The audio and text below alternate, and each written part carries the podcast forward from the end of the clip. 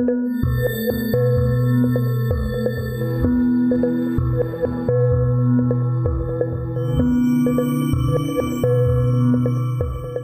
back to the History of South Africa podcast with me, your host, Des Latham. This is episode 8, and the focus is on the 1500s.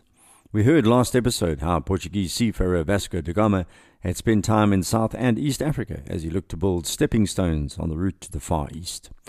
Just a note to fix an error I made in episode 6, and thanks to listener Aravind for picking this up. Da Gama had sailed to Calicut on the southwest coast of India, not Calcutta, which of course is on the east coast, so apologies about that. By the early 1500s, Portugal controlled the major ports along northern Mozambique and into modern day Kenya, all the way up to Mombasa. However, they did not seek to take over the land, so to speak, at least at first. The idea was to build fortified ports so they could enhance trade with those inland without resorting to boots on the ground. At the same time, Great Zimbabwe had passed into history, and the western parts of Zimbabwe were now controlling the trade routes between southern Africa and the Indian Ocean ports.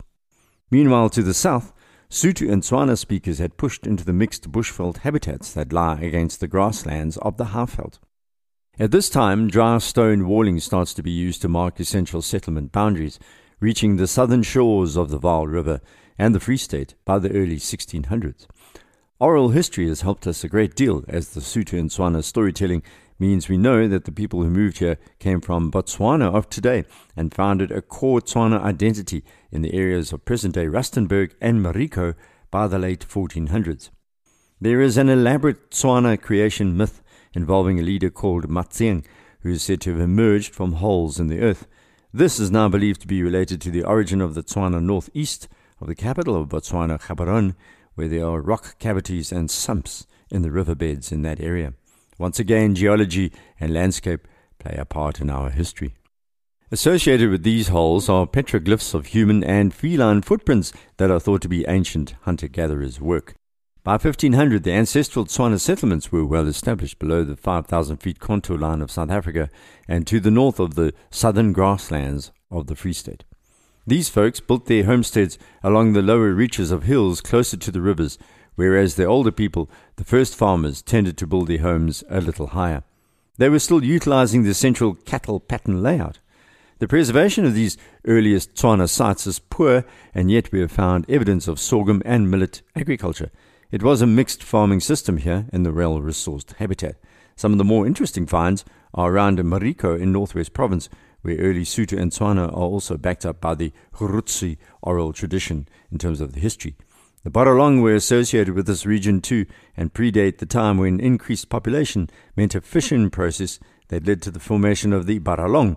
Most of these early 1500 Sotho and Tswana homesteads appear to be self sufficient.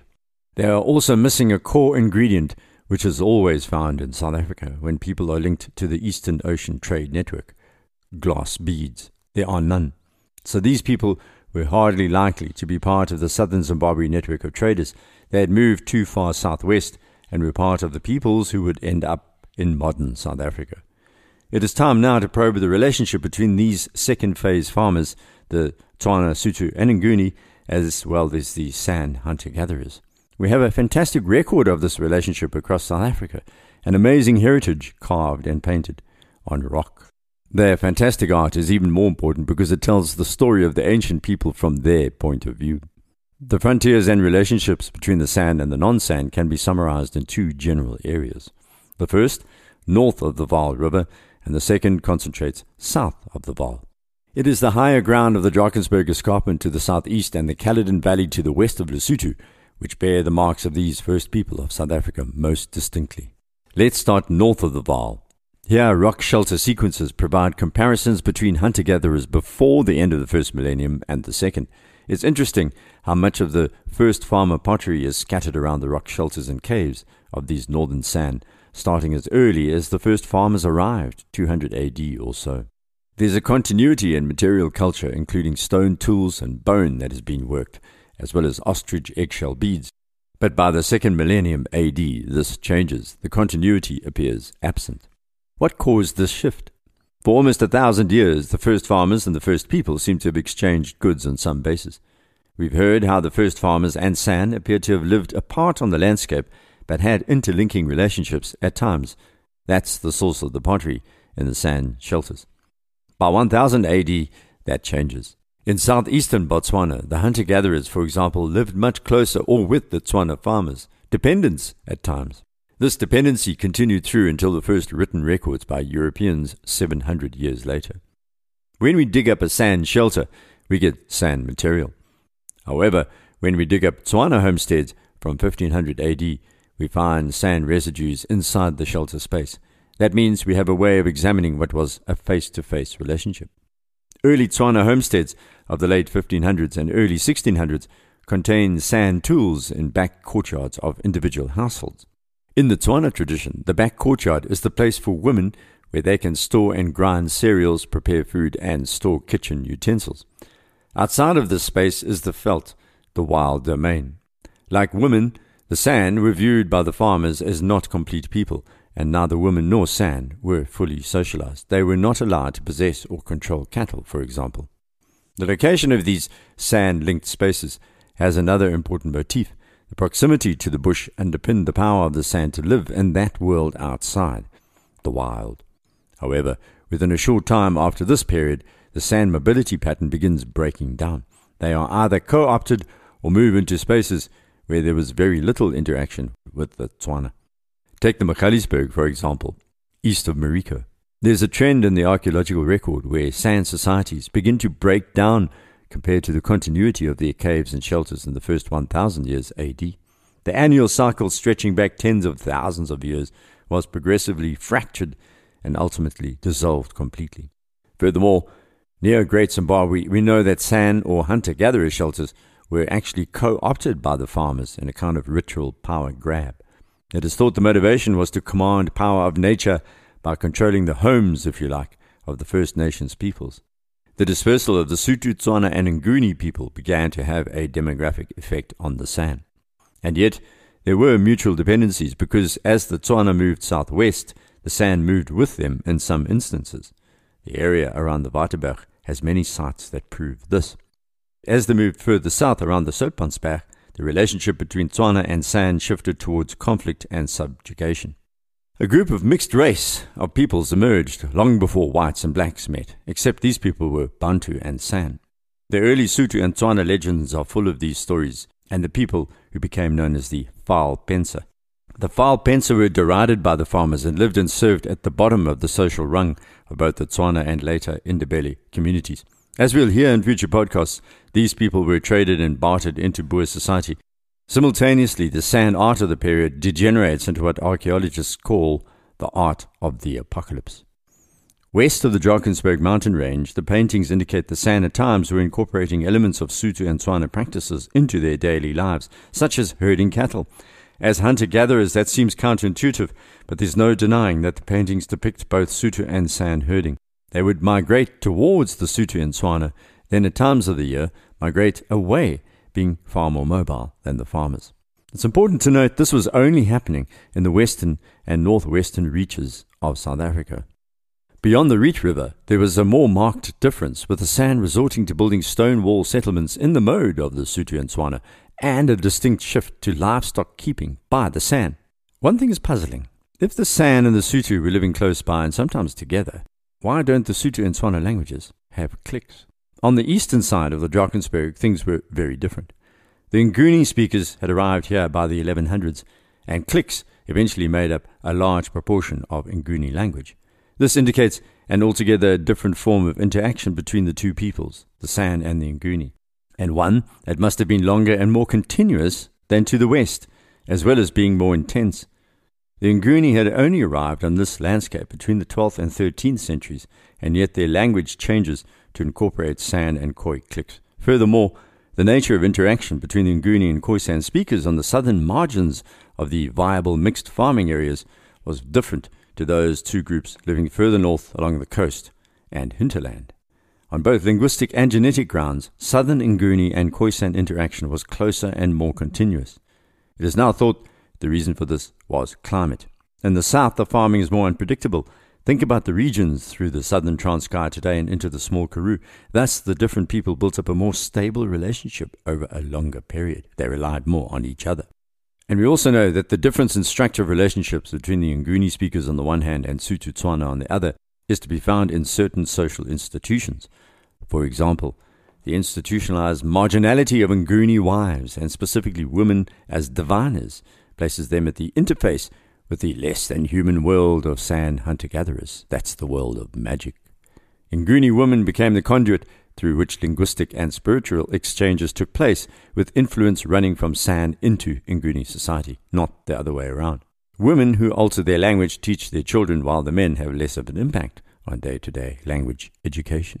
An important domain of interaction between the San and Nguni farmers was in rainmaking, and historical records accord some status to San rainmakers. The incredible rock art sequence of the southeastern Drakensberg makes a powerful statement about the development of these relationships. For example, in the earlier phases of the rock art sequence, human figures are undifferentiated, but later phases show that some of the figures are fantastically individualized. The heads of the San medicine men and women became far larger than their bodies, for example. The sequence is deeply embedded in the changing role of San diviners away from the conventional healing, where the traditional healer works throughout the community, to a more powerful position as a kind of ritual rainmaker. This is true particularly of southern Nguni society, of the isiXhosa, and in the early oral tradition records. By the time first shipwrecked sailors begin writing of this relationship, it had been going on for hundreds of years, and the San rock art records this. Meanwhile, the last years of the 15th and through to the 16th century, South Africa's contacts with the outside world took on new forms. By the 1500s, we've already heard what the Portuguese were doing on the east coast and how they'd helped reshape the trade that had made Great Zimbabwe flourish. The Arabs were pushed north, and the western Zimbabwean region then dominated the new networks, dealing now also with the Europeans. No longer was maritime trade maintained only with the shores of the Indian Ocean. From 1550 through to 1600, the impact of European trade on southern Africa was to spike substantially. The west coast of Africa and the Gold Coast trade was being tapped for slaves, along with ivory and other valuable goods. This was the century in which another European nation came to dominate the world shipping industry, the Dutch. I explained how the Portuguese at first attempted to conduct slave raiding parties from the shores of Table Bay in Cape Town, and how these ended in disaster in 1510 for Francisco de Almeida and 50 of his men who died. The Portuguese would be slave trade of the Khoi pretty much came to an end at that moment, and the European maritime nation concentrated further north in Portuguese Guinea, and further northeast, present day Mozambique, up the coast to Zanzibar and Mombasa. They had learned to give the Khoi in South Africa a pretty wide berth when it came to setting up ports. For the next 150 years, ships would stop off along South Africa's coast, but nothing was done to colonize the region. Handfuls of sailors from various nations did find themselves shipwrecked on that coast, and this made for fascinating stories, which I'll deal with along the way. It was a discovery in 1610 that was to completely change that picture. That's when the Dutch realized a quicker route to the Far East treasure trove of spices was to sail due east from the Cape, then to swing north to reach their trading network in Java, bypassing the Mozambique Channel and clipping Mauritius through to sail directly up the Indian Ocean and into the islands of magnificence. That meant they didn't have to port hop up the coast of East Africa and then strike northeast after bypassing Mozambique. It was a revolutionary discovery and one that would have implications for the Khoi and other South African people. In 1580, Sir Francis Drake, the famous English navigator, passed the Cape for the first time, and during his circumnavigation of the world, he described this part of South Africa as a most stately thing and the most fairest cape we saw in the whole circumference of the earth, which was high praise indeed. In 1591, the English landed in Table Bay for the first time. They were more successful and more diplomatic than their Portuguese predecessors in their interaction with the Khoi. So in 1591, George Raymond and James Lancaster sailed three ships named Penelope, Merchant Royal, and Edward Bonaventure to Saldanha Bay, north of Cape Town. Despite their relatively passive approach, they still managed to seize a man and demanded he show them the interior. After a week of marching and seeing nothing, they let him go with a few trinkets. Whoever our South African was, he was quick to make the most of what he had observed for a week marching through the Western Cape with these Englishmen. A week later, he returned with around 50 other men who brought 40 bullocks, described by Raymond and Lancaster as very large and well fleshed, but no fat, which were duly paid for. There is some mythology about trade and bartering at this time. The old narrative spun by those who don't have the facts was that the Europeans brought trinkets and the Khoi accepted these. That's wrong. The Khoi refused to take cheap beads and baubles and even mirrors. They were after something much more important iron and brass or copper goods, pots, knives, and other weapons. Unfortunately, they also loved another thing the Europeans brought along to trade alcohol. Khoi mead was produced from honey, but the hardtack produced by the Europeans, like rum and gin, became much sought after.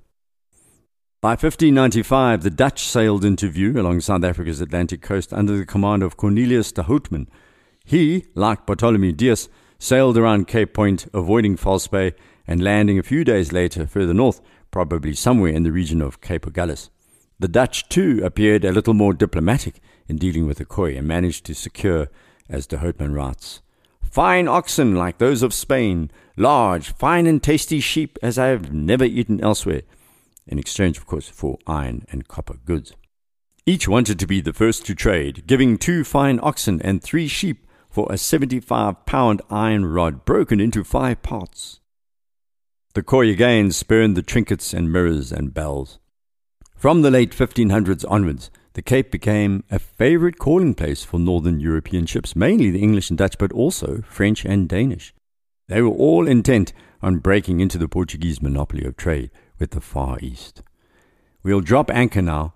Next episode, I'll talk about the first half of the 17th century, where the number of ships plying their trade along the southern tip of Africa leads to a few more shipwrecks, which also had their part to play on a future South Africa in a very big way.